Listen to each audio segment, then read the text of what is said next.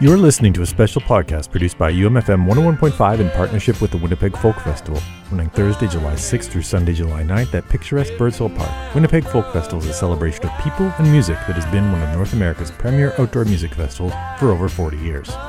I'm Michael Elves, host of Thank God It's Free Range, and this episode spotlights Charley Crockett. Crockett is a prolific country singer songwriter who has released 11 records in the past 10 years and logged countless miles touring the world. His most recent album is The Man from Waco Redux. Charley Crockett will be performing at 9 p.m. on Saturday, July 8th on the main stage. For the full lineup, a complete list of set times to purchase tickets, and for more information on the Winnipeg Folk Festival, visit winnipegfolkfestival.ca.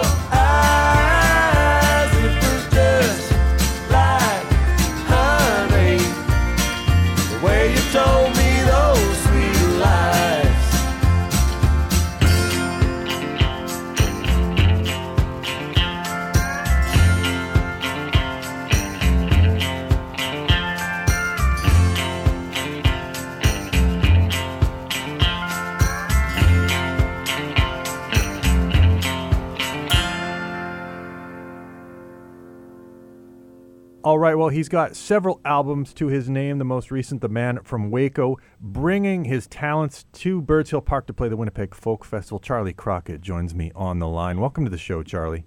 Michael, thanks for having me. I'm glad to be here. My pleasure, and we are looking forward to having you here uh, in Winnipeg for the Folk Fest. I got to ask, you know, with so many records to your to your name and you know so much uh, songwriting under your belt, how do you build a set for something like this?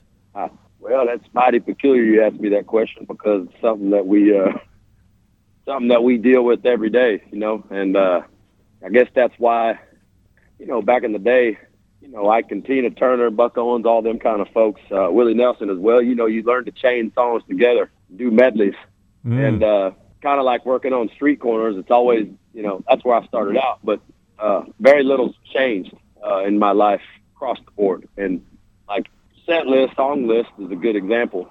You know, the way that it works when you're standing there in the French Quarter playing for tourists in New Orleans, it's real simple, Michael. You throw out the songs that don't work. Yeah. And so, and so when you got to ever build in set list of albums and all that kind of stuff, you know, a lot of times what you got to do is just pay attention to the songs that people know or the ones that you're putting out on the new records that are doing well. Uh, that mixed up a little bit with doing whatever the hell we want to do.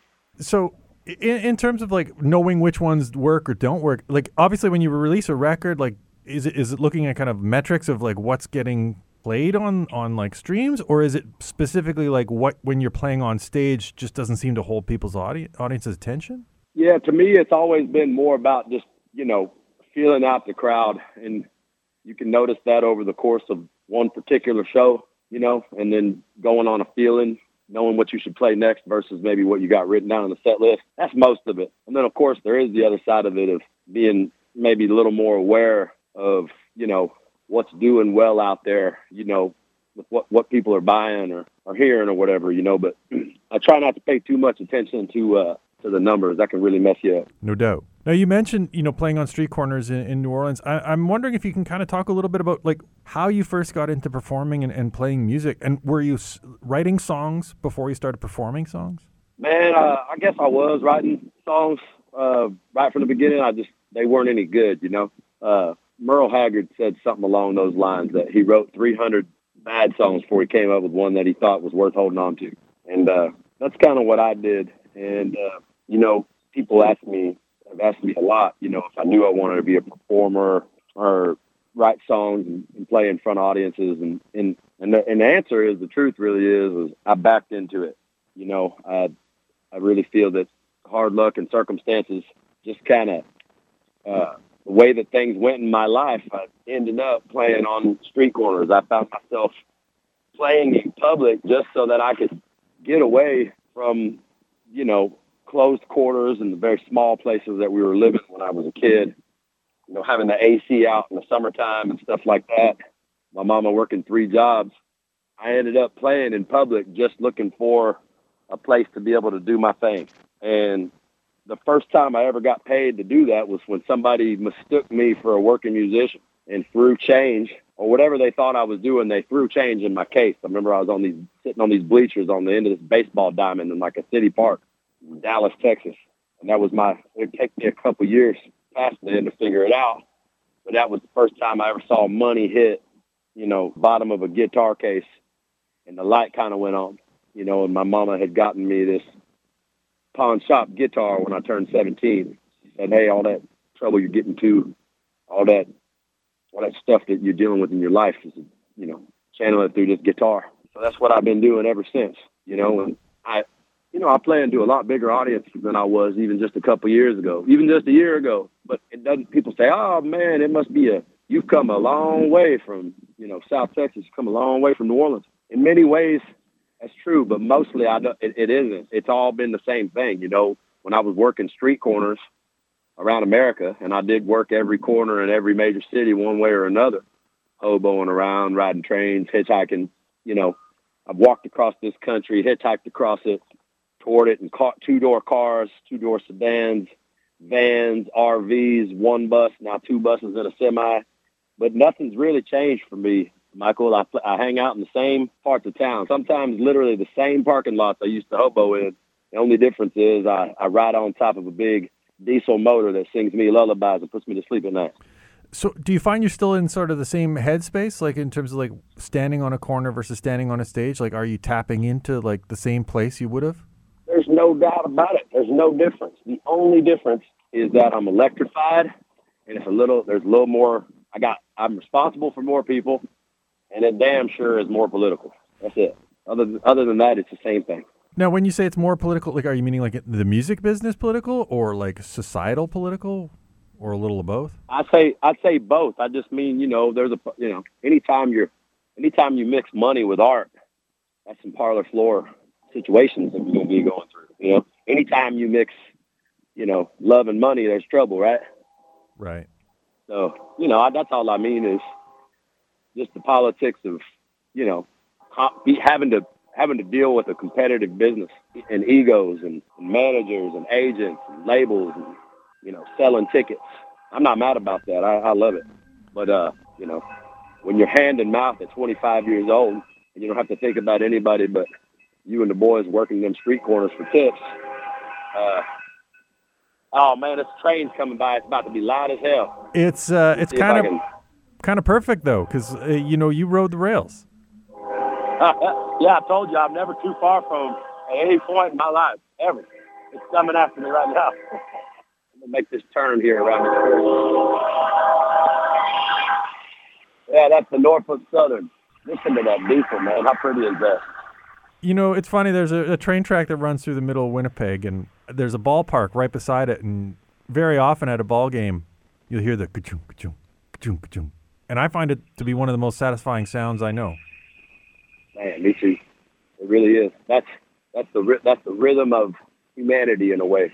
You know, it's all it's that's our progress. Maybe in some ways it's something holding us back. I don't know, but you know, it's interesting because the rail line, the railway, the technology, the the method by which it travels, largely unchanged since its invention.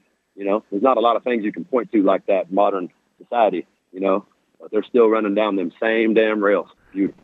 It leads me to a question because I, I was thinking about you know I was reading about you know your experience in terms of songwriting and and you know thinking you'd invented some chords and then realizing those chords were hundred years old. Yeah. And thinking about some a technology like the train that is essentially un, unchanged. Are, are you tapping it like is it a through line in terms of songwriting in the same way that those those train tracks are arterial blood flowing through America? I don't know, but it sounds good when you say it. Well, we'll go with that. Yeah. Uh, I, Oh the album's called "The Man from Waco." You're not the man from Waco. The, the album's about your your pal James Slim Hand. I'm wondering if you could talk about him and, and his impact on, on you and your songwriting. Yeah. Uh. So, well, check this out. Willie Nelson wasn't the redheaded stranger in the story, and and not on that album, the redheaded stranger. He's fictional. He's from the fictional town of Blue Rock, Montana, right? Yep. So that's the man from Waco. Man from Waco is fictional.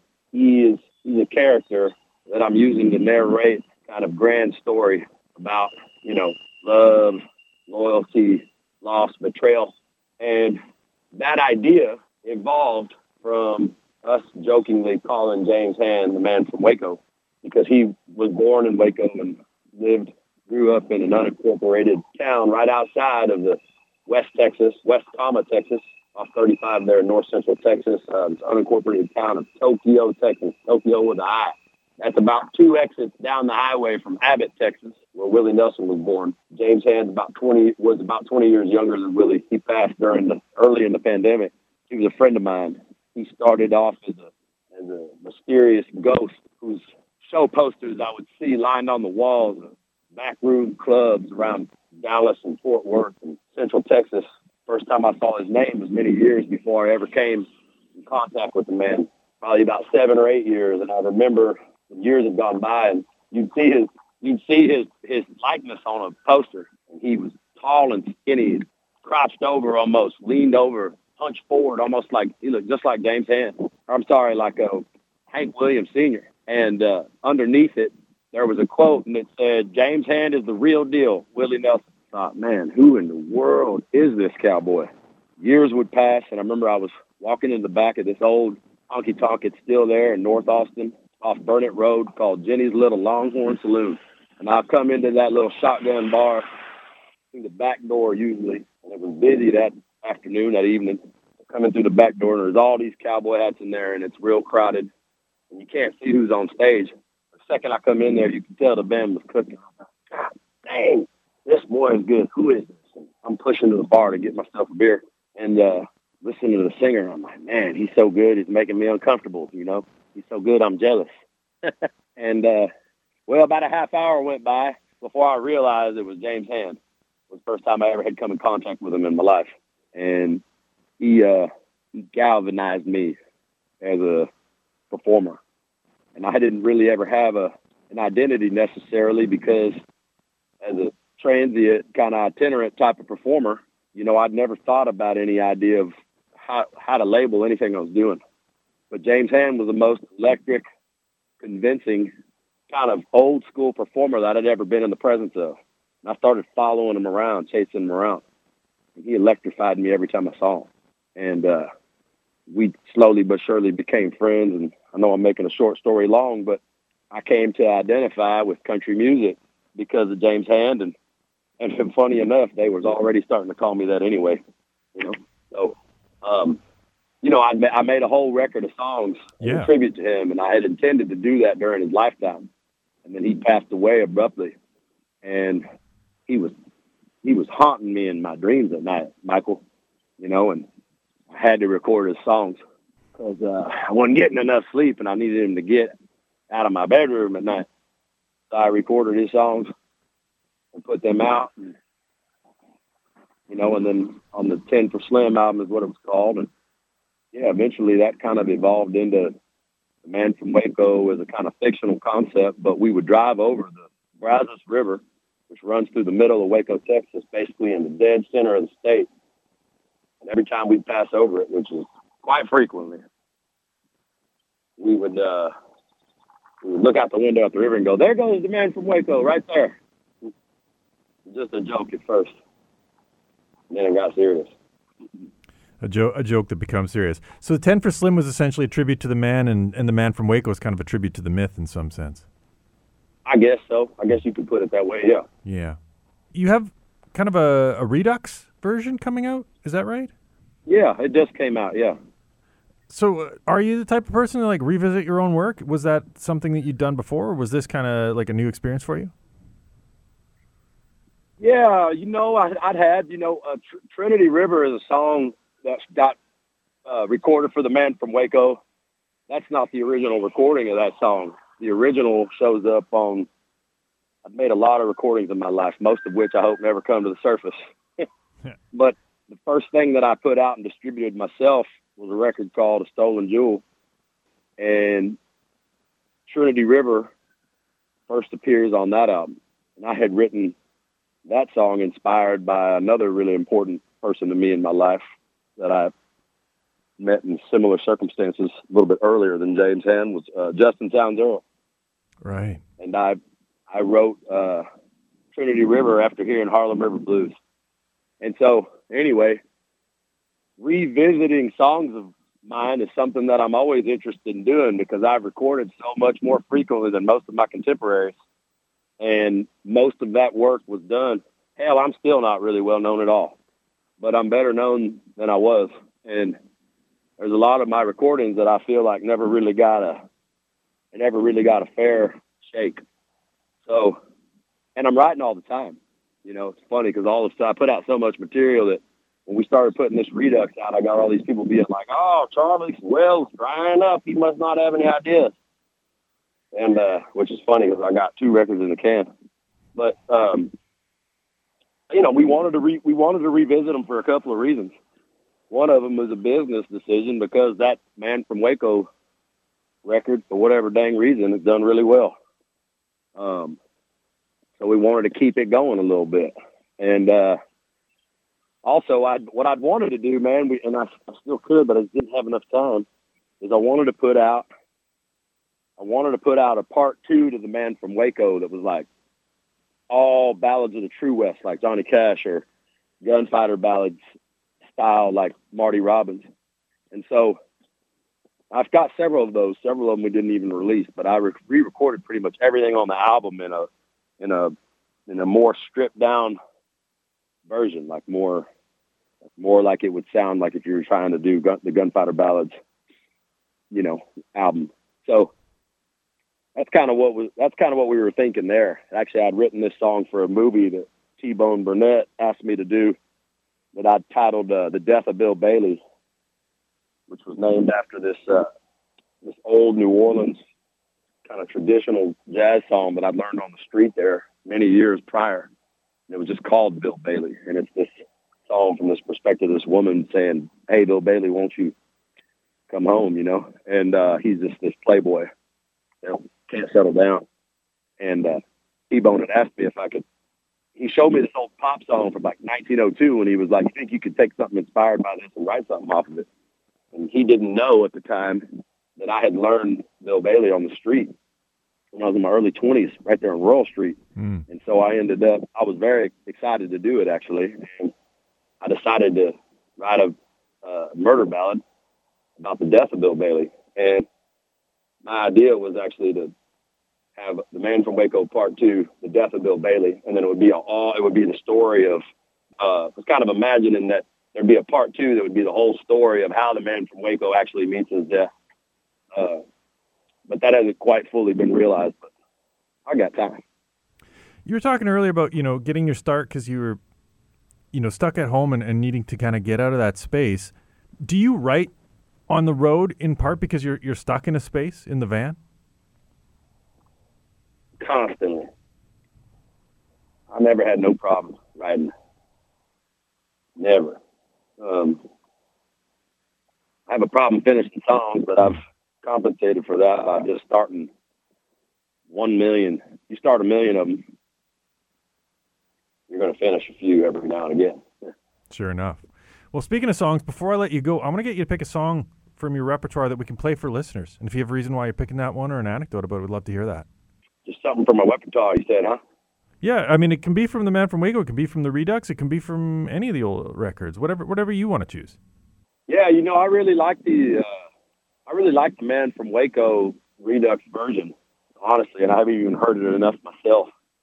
But I really like the way that it doesn't have the horns on it, which those kind of Mexican style frontetta horns really are the signature for that song. But so it, I think it's hard for a lot of my fans that know me well to hear it without it. But I really enjoy that version, that version of the song. Same thing with Tom Turkey. You know, I finished up this old Dylan song from a movie. I took a couple of verses from him and finished it up, and they ended up giving me a co-write on it, and we re we recut that one too. Or actually, we just used an alternate version from the studio.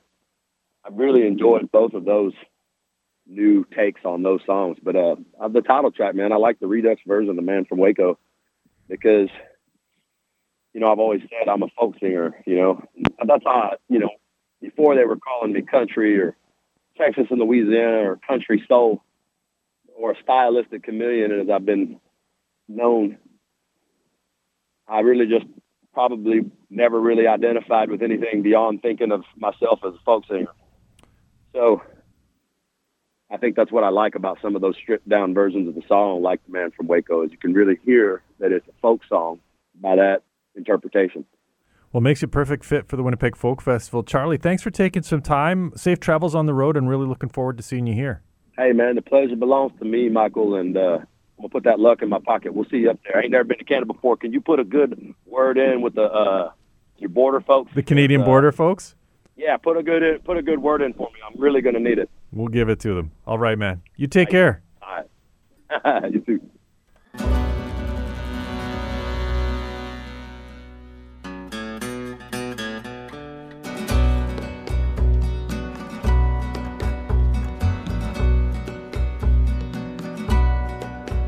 the mirage of Del Rio. It was burning in his eyes, and sleep had escaped him, too consumed by his pride, like the lonesome and high country. He was lost in a haze, and the thoughts of what he'd do if he unloaded all his rage. From Waco, the city was almost silent as he passed the humming signs on the corner. He heard laughter, made him afraid of what he'd find. He pushed through the door hypnotized by a sound. Just then, tears overcame him, and his heart began to drown. The man from Waco.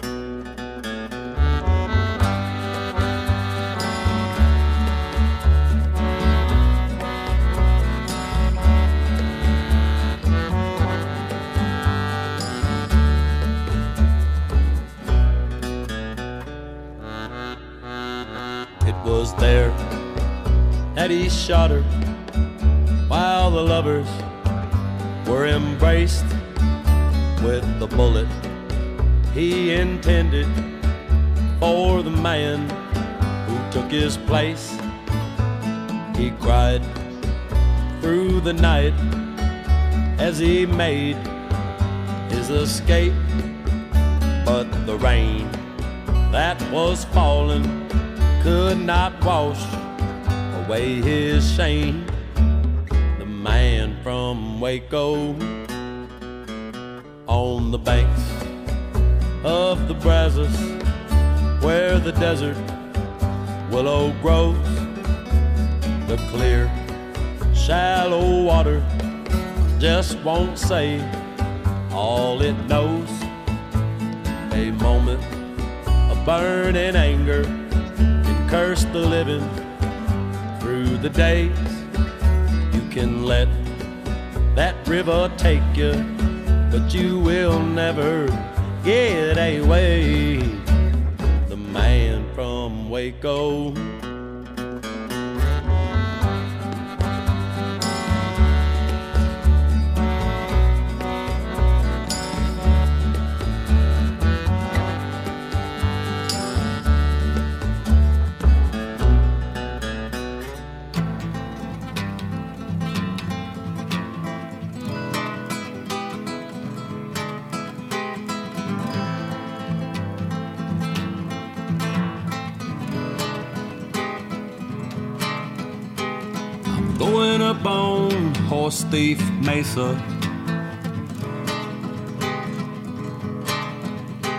I'm going up on Garapata Ridge.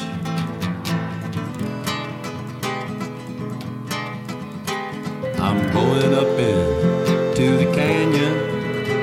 I'm taking with me reckless abandon. Lost all I had and I can't stand it. Horse Thief Mesa.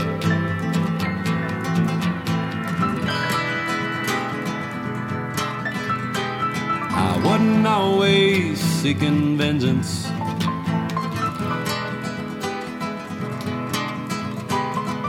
Counted in a class of desperate men.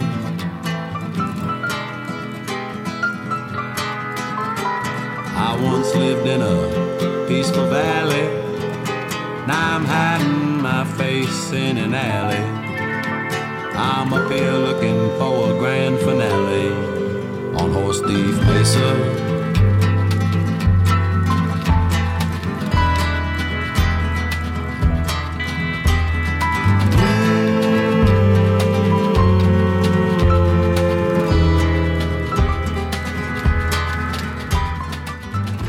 I'm Michael Elves, and you've been listening to a special podcast spotlighting Charley Crockett, who'll be performing on Saturday, July 8th at 9 p.m. on the main stage at the Winnipeg Folk Festival. To hear more featured artists, visit umfm.com, and be sure to visit winnipegfolkfestival.ca to get tickets to this great event running July 6th through 9th at Birds Hill Park.